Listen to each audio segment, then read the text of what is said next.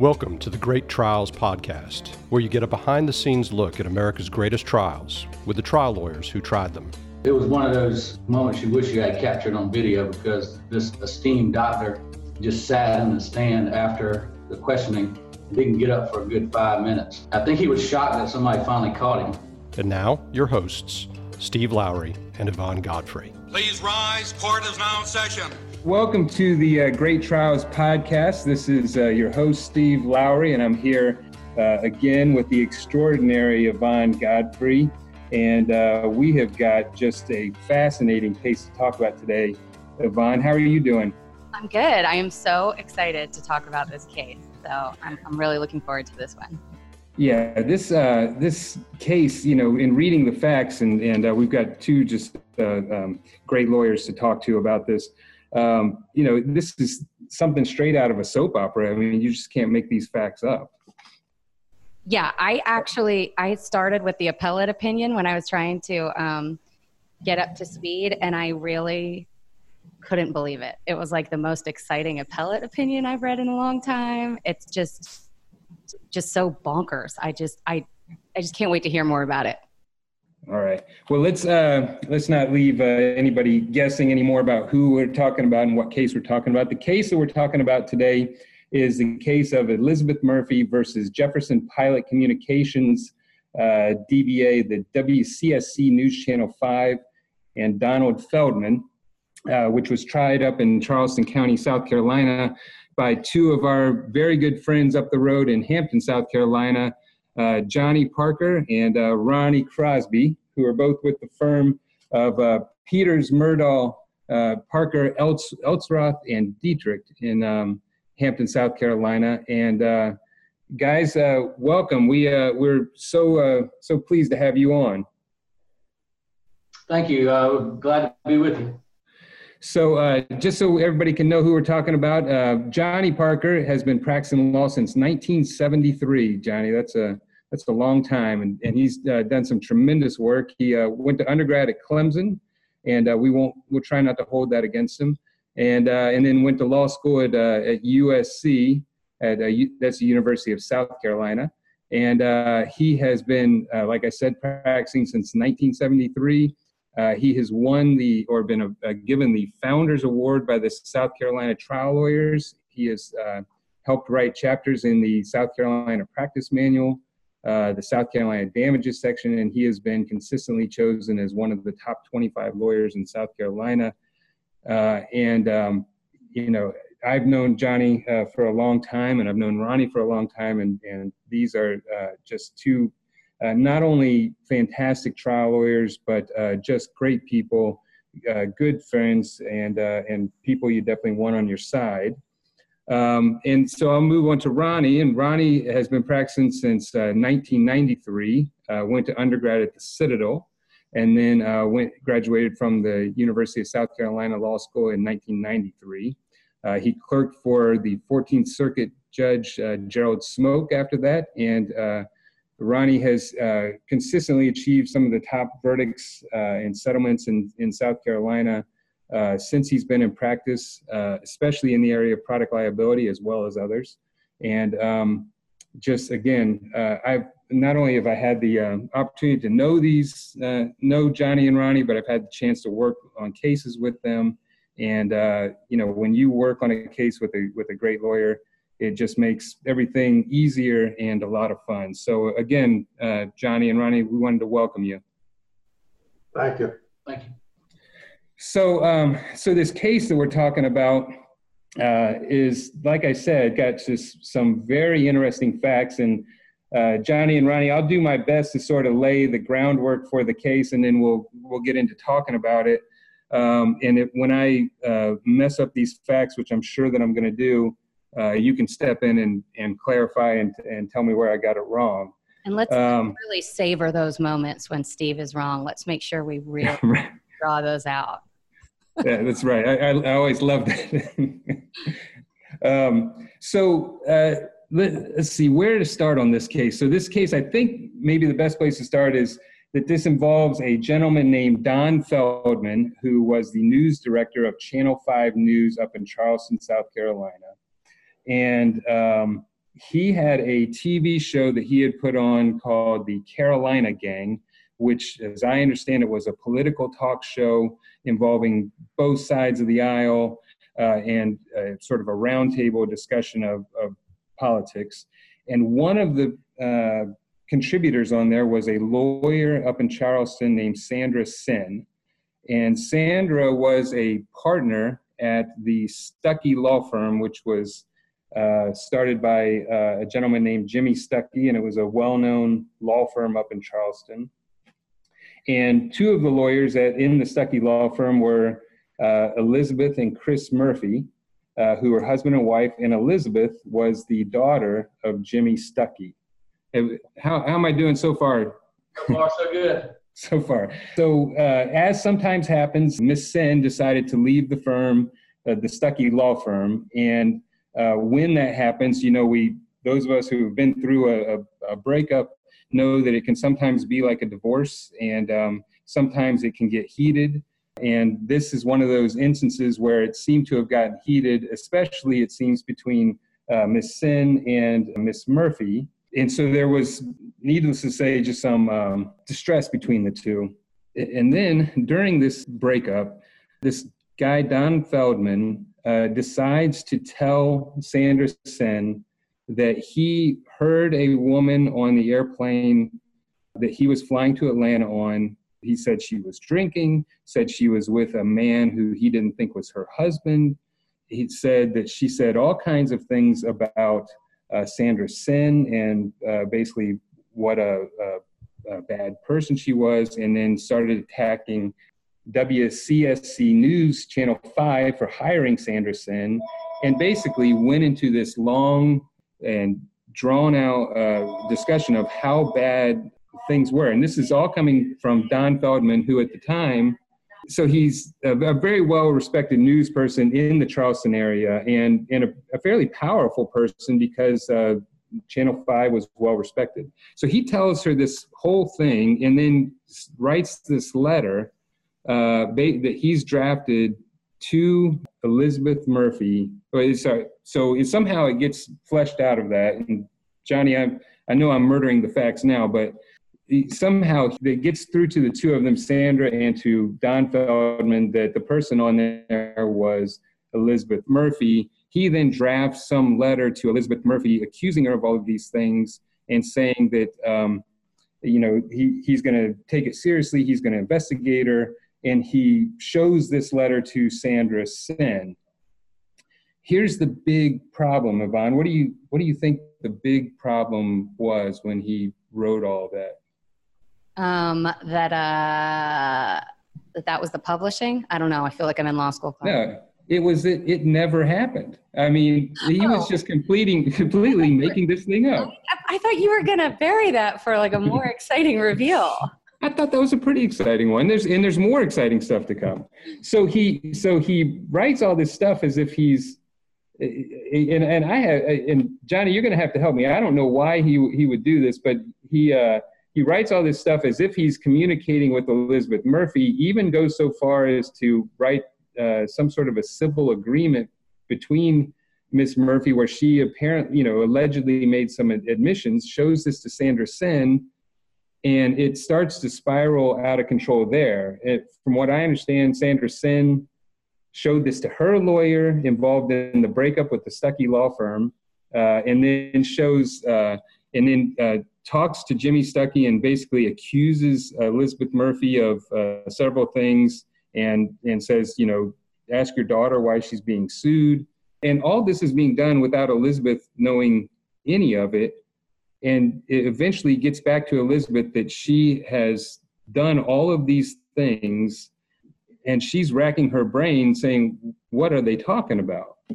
And this letter makes its way through at least the Stuckey law firm and some and the other lawyers involved. Uh, Elizabeth Murphy has to get her own lawyer, and basically, this letter uh, makes its way through the legal community in Charleston. And and at the time, Elizabeth Murphy is a is an up and coming trial lawyer, and uh, basically, um, this is being circulated without her knowledge. And then when it finally gets to her, she's trying to rack her brain, think you know, what are they talking about?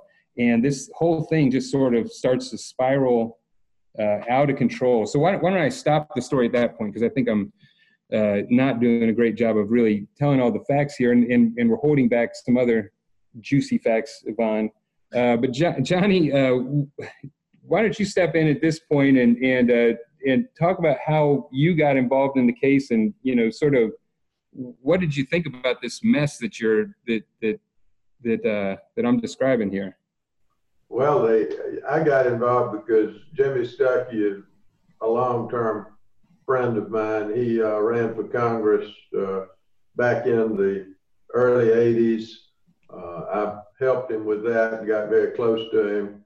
Uh, he initially went up to a lawyer whose name I won't call in Columbia, and uh, the lawyer in Columbia decided not to take the case. Uh, Jimmy called and asked me if I'd talk to Elizabeth when I did. Uh, uh, by that time, she knew what was going on. That uh, see, initially she was totally in the dark about all this. This letter was being circulated, and the facts were being circulated around Charleston without her knowing anything about. It. She knew they were talking about it, but didn't know what it was. But uh, Feldman, uh, the whole genesis of this was Don Feldman uh, what he wanted to do was get close with Sandy Senn, who was a very attractive female lawyer who was single at the time, and Don Feldman was professing to be single even though he was married. And he was doing his best to ingratiate himself to Sandy. So I guess it's sort of an age-old ploy. Uh, I hadn't seen it pull too much, but I've read about it and heard about it he fabricated uh, this ordeal to come to the dame's rescue. And uh, he was going to create the controversy on the plane, which he did and made up, put in that letter, and then he, of course, went to Elizabeth and got her to agree to retract it all and to retract all the bad things and the things you saw in the civil agreement. What he didn't anticipate was that Sandy was going to go all over Charleston telling it and telling everybody she saw about this affair that uh, Elizabeth was ostensibly having, while in fact, on July 23rd, 1999, thankfully, she was at a soccer, soccer game with her receipt and then went to a birthday party. So she was well covered as to where she was, and obviously it became very um, obvious what he had done. This ploy. Of course, they went on. They didn't just quit with it. He went to the uh, television station and got two employees that uh, to verify some parts of what he had done. One gentleman by the name of Charlie Lowe who said he took this uh, agreement to Elizabeth so she could sign it, and uh, another called by the name of Kara Grimm, uh, who also said that she had saw Elizabeth out in the newsroom on two occasions, which was totally made up, and all of that was made up. The only defense in the case that uh, the television station had was that they, it was outside. They wanted to claim it was outside of the scope of the agency of uh, Donald Feldman, who was, of course, uh, the really the highest ranking person out there at the station other than the general manager. Right, and I saw that. And so this case, you guys actually tried this case twice. Uh, once against Don Feldman because it, at first the judge had granted a motion to uh, dismiss uh, both Jefferson Pilot and um, and the news channel. And so I, I, assume that's because the the judge had uh, had at least initially ruled that uh, that this was outside the scope of his uh, of his employment and something he was just doing on his own. No, he, he really first uh, said he denied the motions for directed verdict on the agency issue and said he was going to let it go to the jury. We arrived for closing arguments, and he said he changed his mind and he read the statement, which I'm sure you saw there in the case, in which he said that because this was such a unique, uh, bizarre case, he was going to direct a verdict on the agency issue and hold it WCSC and uh, Jefferson Pilot couldn't be liable. And uh, we, of course, then got a verdict uh, against Feldman, which they had denied coverage for Liberty Mutual. Uh, we got a verdict in a little over $9 million against Feldman. Right, and and so you know the thing that uh, Yvonne that I've left out of the story is that so you got this verdict against uh, Don Feldman, but uh, by that time he was in uh, prison because he had been uh, essentially stealing money from his from his TV station for almost 20 years at the tune of about two million dollars. That, that's correct. What he was doing, Feldman, uh, was he they would issue he made up this company called Amera TV, and uh, that, which didn't exist. And he would then give invoices to WCSC for their services, and they would then write the check out to Amera TV, and then he would put on the end of it TVL and he would submit those to pay as American Express. So all of the money he embezzled was through an American Express card, and as a result of having free American Express, he traveled all over the world and took people from the station all over the world uh, on WCSC's dime. And uh, yeah, apparently, uh, had no problem doing that and did it for many, many years. Wow, and that was something that was found out after everything that happened with um, with uh, Sandy Senn and uh, Elizabeth Murphy. Is that right? It was, but there's not a whole lot of difference between embezzlement and making up forging checks and his forging civil agreements and letters. Well, Steve, you, you get why that his ploy worked is because he took advantage of the ongoing feud between uh, Miss Senn and Miss Murphy. And so, you know, I think his intent was for it to never get out, but just to use that to, as Johnny said, ingratiate himself, hopefully romantically with her, is what his intent was. But then when Miss Senn started talking about it and it got out, you know, all of it uh, started to unravel. It started to spin out of control, and he had to start covering up his lies. And he did. The, the more it went, the more he lied. But he, uh, to give you a little bit of a picture of the situation, Sandy Senn at that time was, I'm gonna guess she was in her 30s, a very attractive uh, young lady lawyer, and who happens to be in the Senate in South Carolina now. Uh, a very uh, attractive person, and he was obviously very attracted to her. Yeah. So, I mean, so Yvonne, what do you think about that? I mean, he, he creates a problem and then uh, he solves it uh, and then hopes that that's just going to help him, you know, uh, be able to take her out on a date, I guess. Oh my gosh. So I have two things to say about this. First, I thought it was going to be because Feldman had a crush on her, but I was like, no, that's just that's just too good to be true. Like cases just aren't that interesting. And so I can't believe that that was really it that that was him like putting the moves on her. Um, but the other thing was when I was reading the supposed letter that he had sent to um, Miss Murphy, I read it and was reading the stuff that he was, the documents he was saying that he either had from Delta or that he was going to get that were going to show who Miss Murphy was on the plane with and how many drinks she had and and all that sort of thing. The pa- you know the passenger manifest. I read that and I thought, if somebody wrote me a, sent me a letter that said that i would call bs right away because i'd be like you're never going to get that um, you know and some of that is from experience in aviation cases trying to get that stuff but some but you know i guess this was also pre 9-11 and i don't know what you could get then but that was the other thing like when i read the letter it was super su- suspicious to me because of that stuff the stuff he was saying he had that it turned out he never really had well, Miss Senn fell hook, line, and sinker because that, uh, of course, met our need to think that Elizabeth would be doing that. So he, he, he knew from that standpoint, he knew what he was doing. He uh, obviously played her pretty good with it because she put, fell hook, line, and sinker for it. Right, right. Well, I mean, it it is very believable, especially from the the context of like I think we've all been on the plane with somebody who drinks too much and starts talking about work or business stuff that they should. Yeah, who are you talking about, Yvonne? And you better not do it today, you might be on the evening news. so true. I mean, not me. I would never Right. drink too much on a plane, but I've I've read that people do that sometimes.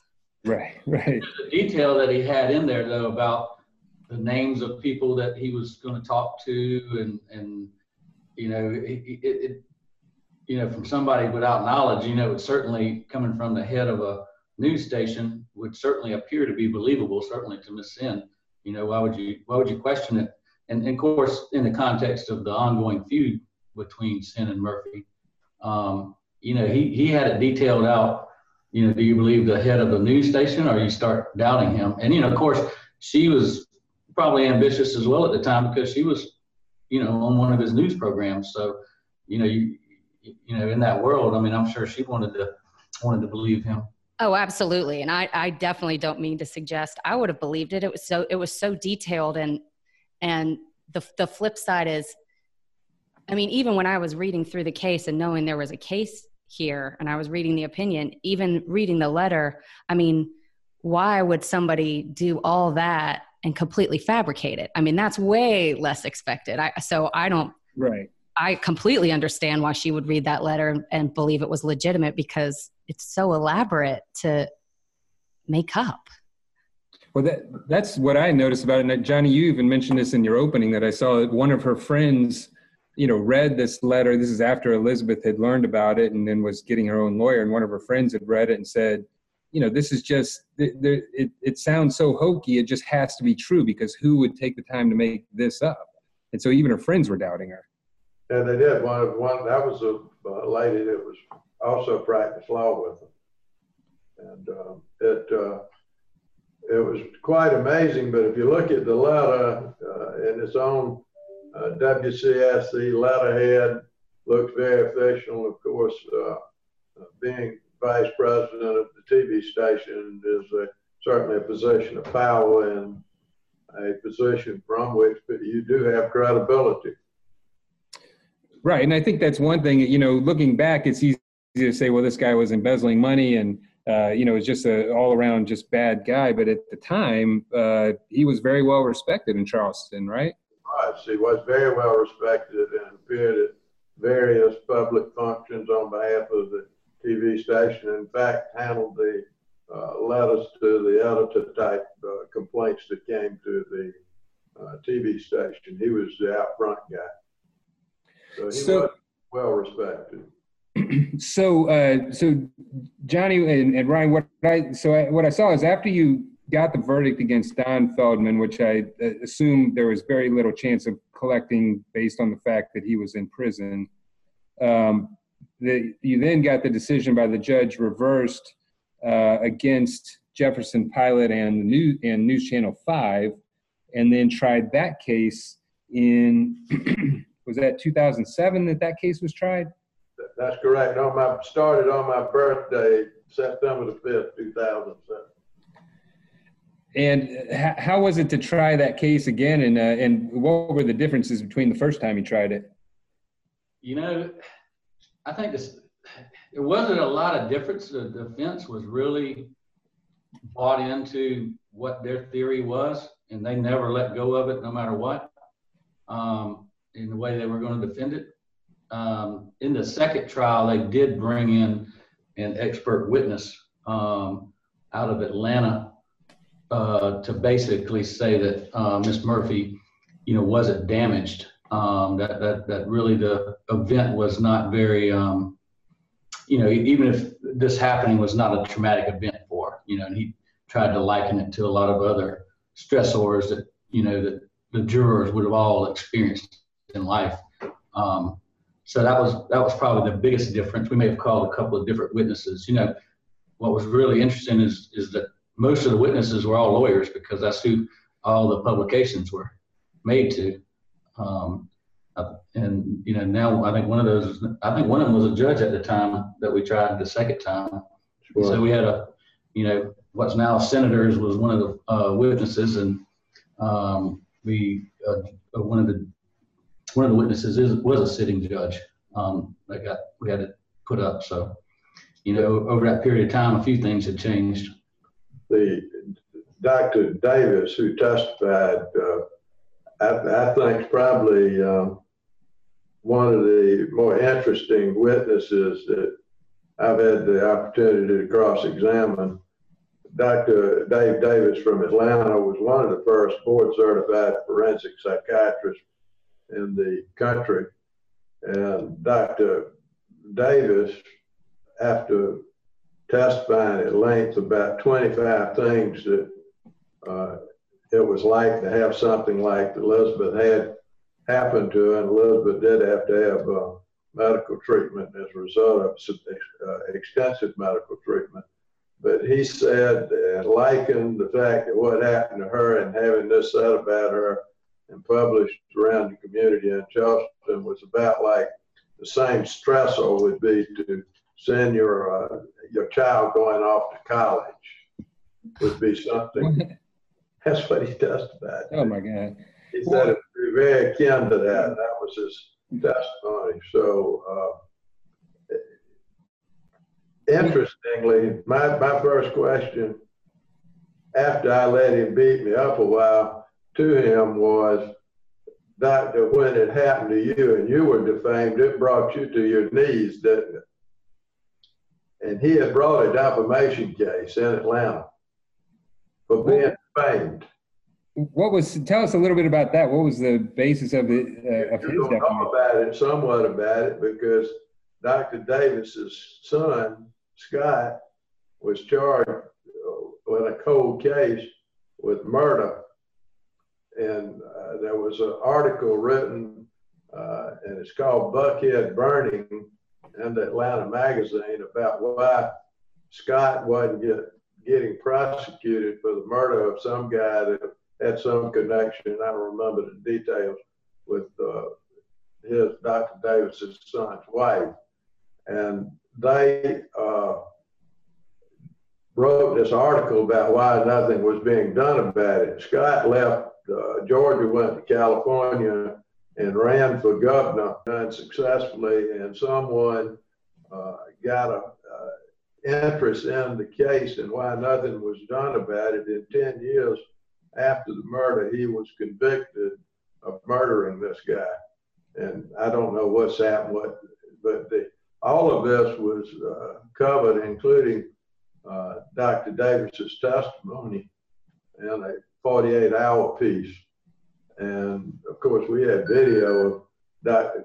Davis testifying about how the defamation that they accused him of trying to help his son uh, unlawfully how that them doing that to him, how badly it hurt him, and how deeply it hurt him, how it brought him to his knees. And so, of course, uh, he, he had to. He was not able to explain very well had. when he got the fame that brought him to his knees, but when she got the fame, it was about like the kids going off to college. So it, it was very difficult for him. Yeah, that's, I mean, I, I'm just a little bit shocked that somebody who's a forensic psychiatrist, who I assume, you know, has probably uh, testified or, you know, been deposed many times, uh, just thought he could slip under the radar on that, you know, especially in a in a slander case. He, he had that high of an opinion of himself for sure. And, you know, I'll, I'll brag on Johnny a little bit. It, you know, once we, you know, dug up this stuff and had his complaint, and the quotes in the Atlanta magazine and the 48 hours piece where he was really how bad his family was torn up about these false allegations and and truthfully kept it, it, I think his phrase was it'll bring you to your knees partner was what he told the and Johnny set him up perfectly and you know made him read his own words out of that magazine which were totally contrary to the testimony he had just given about you know Miss Murphy's the injury that this did to her. Um, you know, it, it was one of those, you know, moments you wish you had captured on video because this esteemed doctor just sat in the stand after the questioning and didn't get up for a good five minutes. He was just I think he was shocked that somebody finally caught him. And, uh, and of course, his lawyers knew nothing about any of his background. And when they were leaving the courtroom, you could hear some uh, profanity being uh, asked about by the WCSC lawyer that had put him up. Um, you know, it, it, was right comical there at, at, for a moment watching that occur. and what, what, was really interesting, Steve, you'll like this. Um, this guy was so popular and so, you know, important. And, and I don't know how they knew he was testifying, but the entire MUSC, Medical University of South Carolina, their a whole group of their psychiatry department came down to watch him testify. So the courtroom was full of aspiring psychiatrists that had, uh, you know, that were, in, I guess they were interns that had come down to watch him, you know, this great, uh, you know, forensic psychiatrist testify. And, uh, you know, it was extremely embarrassing for him to say the least. Oh, I mean, uh, you know, I guess they probably got a really memorable lesson that day because uh, you don't forget stuff like that. Well, Dr. Davis really is out of central casting. He's just, uh, most people today won't remember Marcus Welby, but he was, uh, of course, a television doctor who was perfect for, you know, Dr. Davis, a silverhead, a Harvard graduate with, uh, you know, impeccable uh, credentials and had been on, you know, he, he was regularly in the news um, with forensic psychiatry issues. But he just had uh, had one bad thing in his past that uh, fortunately we found out about.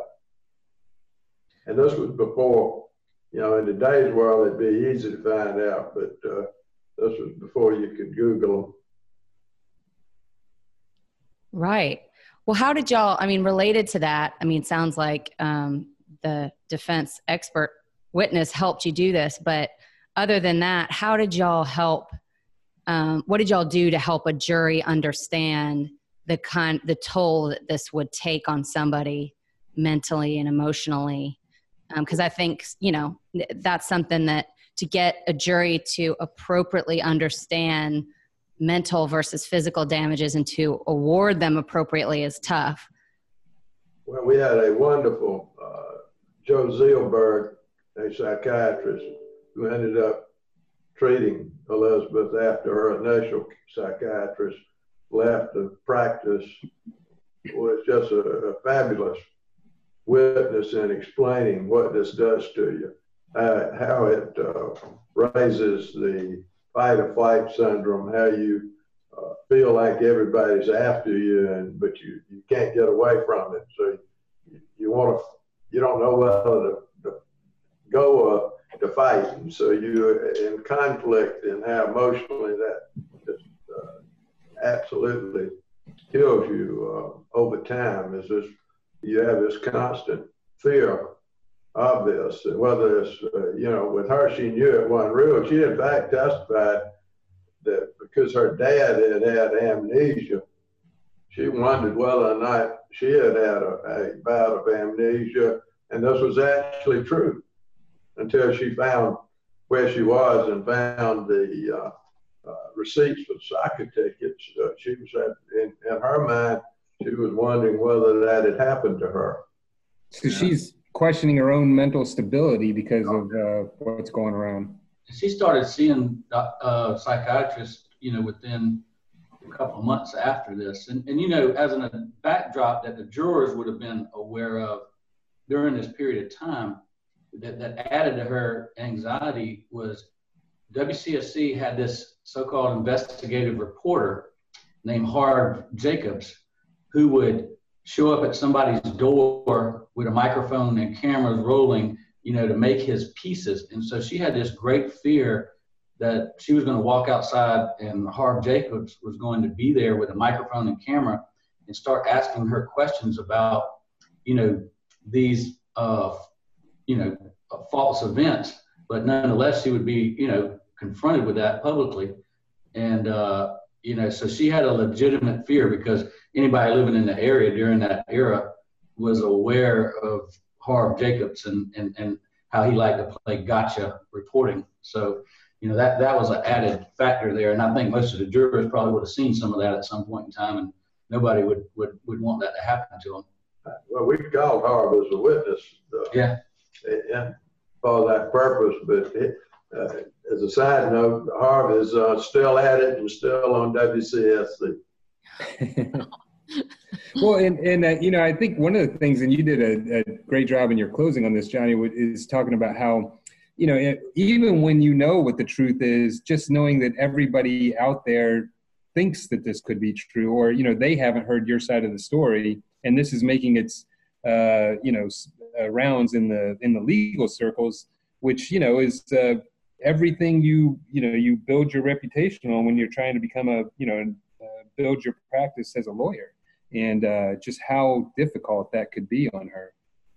You, know I, I for that uh, and i don't know if i use this analogy in closing because i hadn't looked at it but uh, it, it's like the the analogy i use for defamation when somebody's been defamed is that uh, suppose a, a, neighborhood young guy that's been babysitting all the, the young children there in the neighbor, neighborhood gets falsely and clearly falsely accused of molesting a child.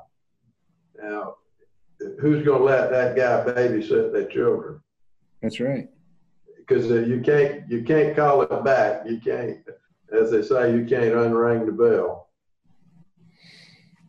Yeah, that's right. and uh, yeah, and I, I, thought you did a great job in uh, sort of interweaving a lot of the sort of historical quotes about reputation and uh, and you know attributed to Abraham Lincoln and Ben Franklin about. Uh, I think you one of them you said was that uh, reputation is like fine china; it's often broken and broken and seldom mended. And uh, that's Ben Franklin.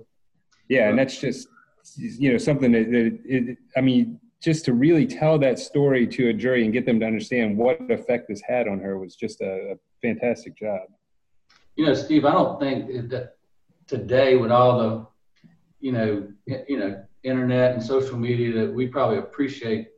Um, you know, I think defamation cases get downplayed, you know, because there's always somebody mudslinging out there with politics. But you know, if you think about it, I don't know about your constitution, but in our constitution, you know, surprisingly, I mean, defamation is, is called out in the Constitution as well as we have a, a statute about um, defamation, which, you know, is always told me at some point going back in time, you know, to, to have that, that particular tort recognized like that, you know, you know, is, is of significance, you know, I mean, you don't, you don't see that anywhere else, but uh, it just shows the importance of, of someone's reputation and you know how it can be damaged. And, and really as you know johnny did a good job as you pointed out um, you know you just can't repair it. Um, and, and that's why oftentimes you see a lot of uh, big verdicts i think in these cases where you think you know there's not a lot to them um, and that's certainly the way the defense tried to make this case as well. This is really a big deal. Um, you know it really doesn't hurt you. You got all this other stuff going on out here. This really didn't damage it right. But obviously two juries felt differently about that. Yeah, and what I should mention is that the second case that you tried that was against uh, Channel 5 and, and, Jefferson Pilot, that resulted in a $3.95 million uh, award against them. Um, and, uh, and, and I looked at your uh, your closing, Johnny, and it looked like, you know, as far as like the meds, uh, while I know they were significant to her, I mean, it, you're talking a little bit over 33,000 between past and future medicals, and to get a 3.95 million dollar uh, verdict out of that is uh, again, uh, uh, you know, you want to talk about that a little bit about how you really told that to the jury and got them to that to uh, where they were going to give away or not give away, but uh, going to award millions of dollars for you know injuries where you're on paper at least they weren't as big. Well, you know, the medical was negligible. The deal was what this did to Elizabeth as a person and her self confidence. And, uh, you know, I, she quit practicing law as a result of this. Uh, she has not practiced law any of anything significant since this, and certainly it had a, just a, terrible impact on her because it really, she was an up and coming, uh, bright, really a young star at the bar. And that, uh, you know, she was speaking for Chief Greenberg out front on him on some things and was was in the mix. And all of a sudden, this happened, and, and it really did just knock her feet from under. It was a, a, a terrible personal thing for her, and uh, it was. I'll be honest with you. I think the verdict was low. Right. Yeah, I could I could see that. Um, but again, I mean, it's a fantastic job. So one thing I was wondering uh, in reading this is how was it determined, or w- did Don Feldman at some point come out and, and, admit that he had made all this up, or was it figured out some other way? How was it determined at some point that this was just not true? Was it the fact that she that she was able to find her receipts? It was the fact that she was able to find out where she was. Okay. Uh, he never did uh, totally admit that, that I can recall. I don't think uh, we called him as a witness uh, in the second trial. I can't. I don't think he admitted that he made it up. Wow. I don't think he ever did, but he might have taken the fifth. I can't remember what he did. In fact, he early on, even when it was becoming, I mean, he was still, like you said earlier, telling lie after lie to to to help, you know, to keep it going. You know, telling lies to his employer, and I I, I think that um, they actually ended up. Did they do an investigation? Uh, well, they never did find it. it. They never came to a determination as to whether or not he, in fact, uh, it was true or not. They they wouldn't. They supported him, uh, president of the station, and they stayed behind him and stayed uh, until he once, once they, they found that he had uh, his hand in that cookie jar. It was different. Sort of lost interest in him. I could definitely see that. You know, and that also, I mean, so it seems like that the, the station was at least backing him until the fact that they realized that he was stealing money from him. How did that all get figured out? Well, it got figured out because uh, Station and said that uh, we got this check and it looks a little funny uh, the way it's made out, and that's when it all came to light.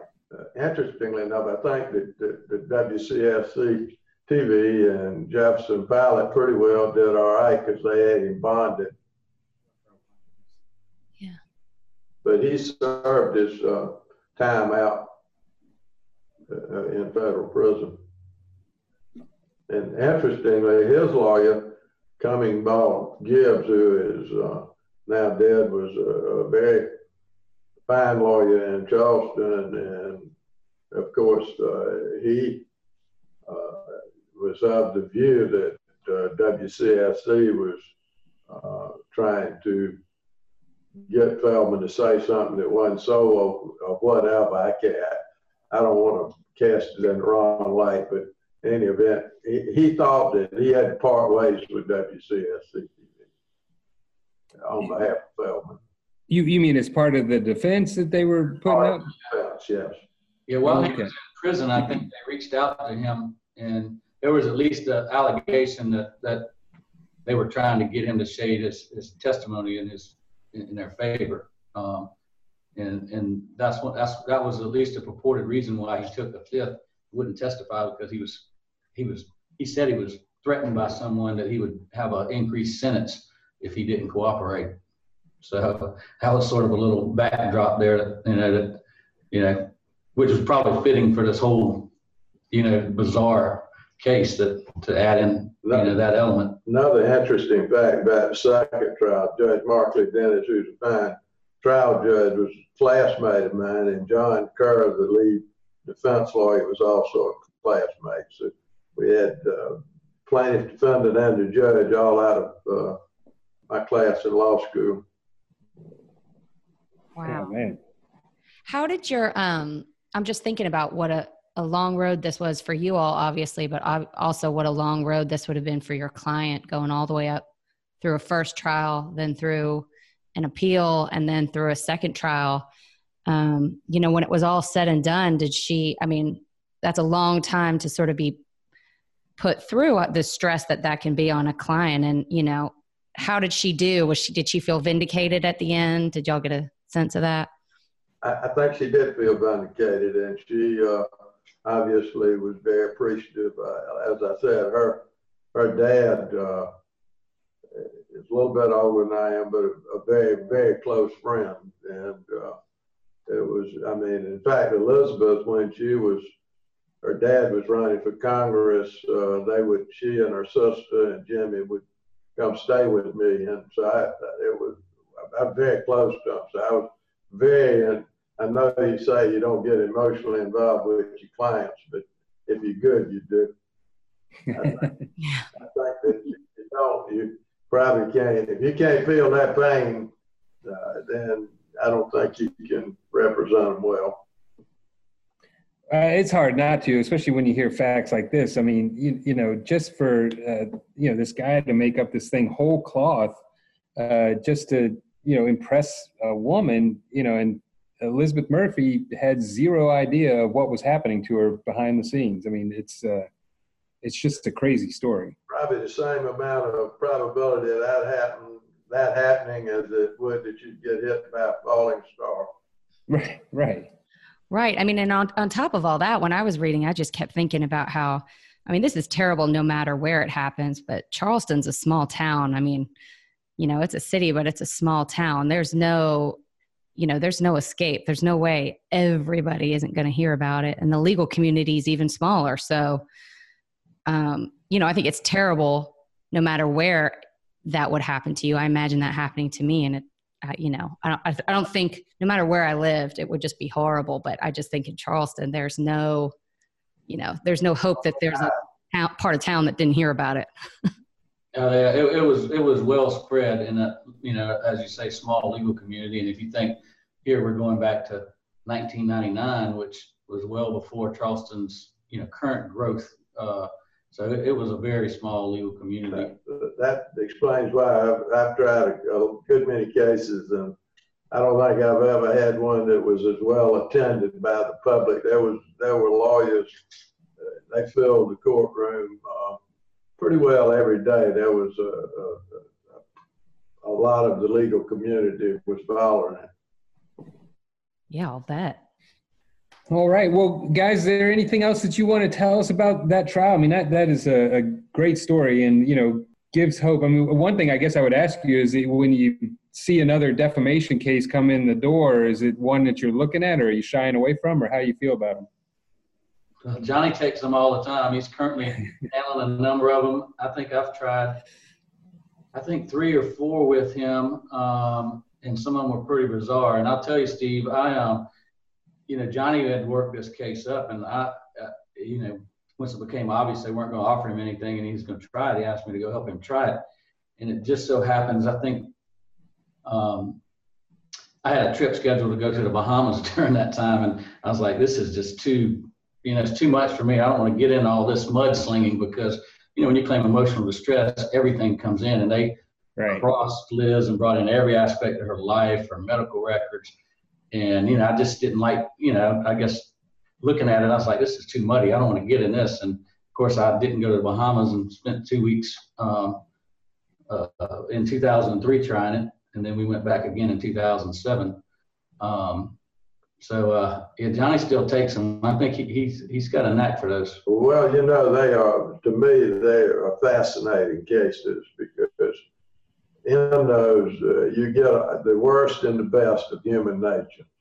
And they all, uh, every time if you got a, a viable defamation case, it's a wonderful story. It's uh, because something's gone awry. Somebody, right.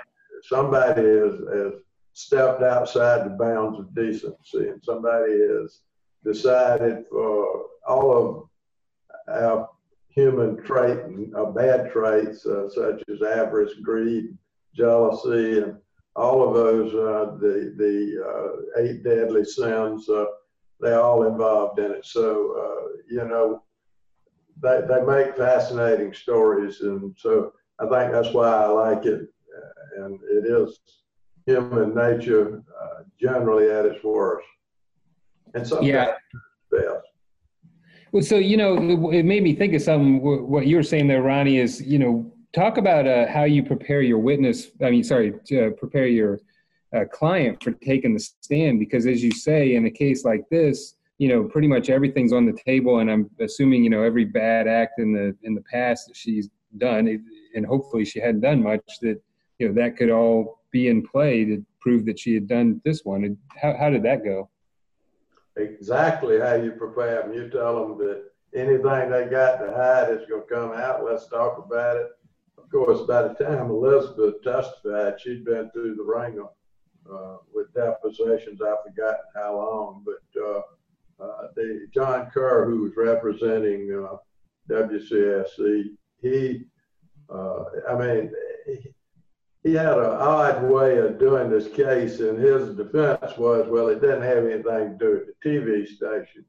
But even with that, he was going to uh, attack Elizabeth as much as he could. He just didn't have anything to attack her with. He really didn't have anything to speak of, and therefore, uh, Ronnie was reminding me the other day during the trial, uh, during the closing argument and I can't, I guess it was the second trial, the, uh, the judge had ruled out certain things. Well, Kerr didn't pay it a bit of attention. So, uh, he, uh, said, even though the judge had ruled, you know, that he could not use it, he used it anyway, and, uh, Judge Dennis called a recess in the uh, middle of the closing argument. And the reason I mention that's the only time I've ever had that happen. And he, got us all back in chambers and he read the riot act to Mr. Kerr, to say the least. And uh, we went back out, the judge told him that, that what Mr. Kerr had told him was totally improper. He ruled it out. And, and as best they could, they would uh, disregard it. Of course, it, what he said then, it, what the judge said helped us more than what Kerr said to hurt us. Right. So, you know, one of the other things that I was just wondering, I, you know, hate to get into, you know, all the personal parts of your case, but, you know, there was an allegation in there that she was on the plane with somebody other than her husband. How did that affect uh, uh, Elizabeth's marriage? Well, it doesn't. They were a close couple. Chris is a lawyer also. And of course, he knew it was totally made up. Uh, you know, I, I'm sure that when the first uh, looking at it, by the time they actually saw that, see, this thing had been going on uh, between lawyers, Tom Waring, who was the in-house, uh, outside in-house counsel for WCSC, and Jimmy were good friends. So the first thing he did when he heard about this, Jimmy went to Tom and said, what in the world's going on? And of course, Tom uh, pretty well took station side until it became obvious that that was made up. And uh, but uh, it, this thing had brewed around Charleston probably for several months before uh, Elizabeth ever knew exactly what was what. So she knew something was going on and knew people were talking about it and knew that she'd go to a, a party or whatever, a bar association function. And I mean, she felt like people were talking about her. And I'm sure they were because it, it, it, Sandy, what she said, yeah, I told everybody, I told a lot of people because, uh, you know, obviously that was big news and I believed it. Yeah. Well, again, uh, guys, thank you so much for taking the time to speak with us. This has been uh, been fascinating, and um, that's just a, uh tremendous result in a uh, in a difficult case. And if you want to uh, look up Johnny Parker, Ronnie Crosby, learn more about them, you can look them up on the uh, internet at pmped.com. Uh, thank you so much, guys. Thank you, Steve. Thank you. Ladies and gentlemen of the jury, have you reached a verdict? Thank you for listening to the Great Trials Podcast. You can visit us online at greattrialspodcast.com. we realize in the show that sometimes we use terminology that not everybody would be familiar with, or that uh, we haven't uh, always explained every part of the jury trial process. So we've done two special shows one on legal terminology, and Yvonne, that's going to be hopefully not that boring. Uh, we, we, we've uh, included a number of people in that so that uh, we can make that more entertaining, and a show on the jury trial process. And we've also put uh, links to uh, those episodes on our greattrialspodcast.com, as well as a uh, glossary of the legal terminology on the website. Yeah, so check those out. If you have a trial you would like to be featured on the Great Trials podcast, or if you're a trial lawyer and you want to be on the show, or if you're just a person who has something that you want to say to us, please email us at info at greattrialspodcast.com. Note if you have something mean to say, we don't have email. Right, exactly. we only need uh, positive commentary. Yeah, we're fragile. Yeah. Um, you can also rate or review us uh, wherever you get your podcasts Apple Podcasts, Stitcher, Spotify, Google Play, or wherever again, if you have something mean to say, um, our podcast is not available for review. We, we also want to thank uh, the people behind the scenes. Uh, one is Taras Misher, who is our uh, uh podcast extraordinaire. Uh, he is from Podcast on the Go, and Allison Hirsch uh, from Capricorn Communications. She is a magician when it comes to putting these shows together and getting them scheduled. And this has been the Great Trials Podcast, and we appreciate your time and hope you'll listen again. Thank you for listening.